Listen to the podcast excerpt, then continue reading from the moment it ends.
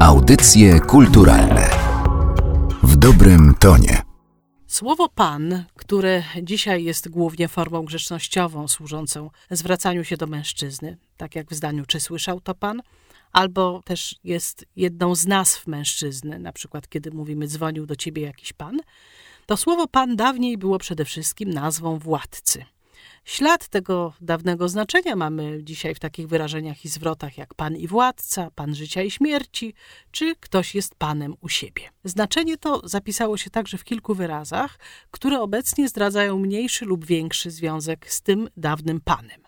Zacznijmy od słowa, w którym dość wyraźnie widać, że pan oznaczał kiedyś władcę. Jest to czasownik panować, który oznacza, jak wiadomo, bycie władcą. Mówimy na przykład, że w Polsce do 1370 roku panowali piastowie. Panowali, czyli dosłownie byli panami. Od tego czasownika powstał inny opanować. Dzisiaj mówimy przede wszystkim o opanowaniu emocji, opanowaniu pożaru czy opanowaniu sytuacji.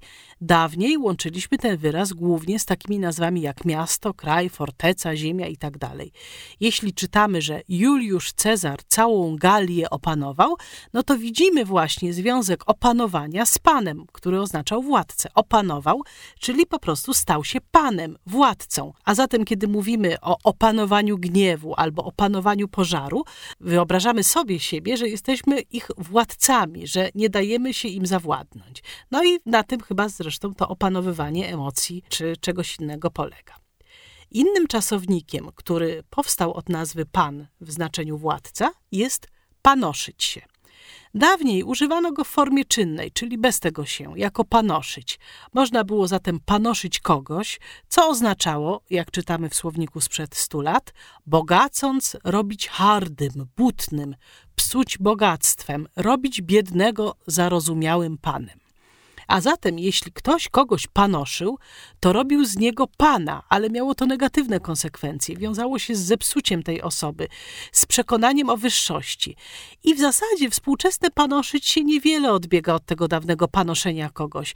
Panoszyć się gdzieś znaczy przecież zachowywać się w tym miejscu, zachowywać się tam, jakby było się tam najważniejszą osobą, nie liczyć się z innymi. Dawniej, jak już powiedziałam, to panoszyć znaczyło po prostu sprawiać, że ktoś, kto jest biedny, staje się bogaty, czyli staje się panem i przez to staje się zarozumiały. Także niedaleko jest od tego dawnego panoszenia do współczesnego. Czasowniki, które tutaj omówiłam, panować, opanować, panoszyć się, powstały, jak wiemy, od wyrazu pan w jego dawnym znaczeniu, władca, i to znaczenie jest do pewnego stopnia w nich obecne. Kolejne słowo, o którym powiem, utworzone nie bezpośrednio od Pana, już tego związku znaczeniowego nie zdradza. Jest to przymiotnik wspaniały. Otóż bezpośrednio od Pana powstał czasownik spanieć.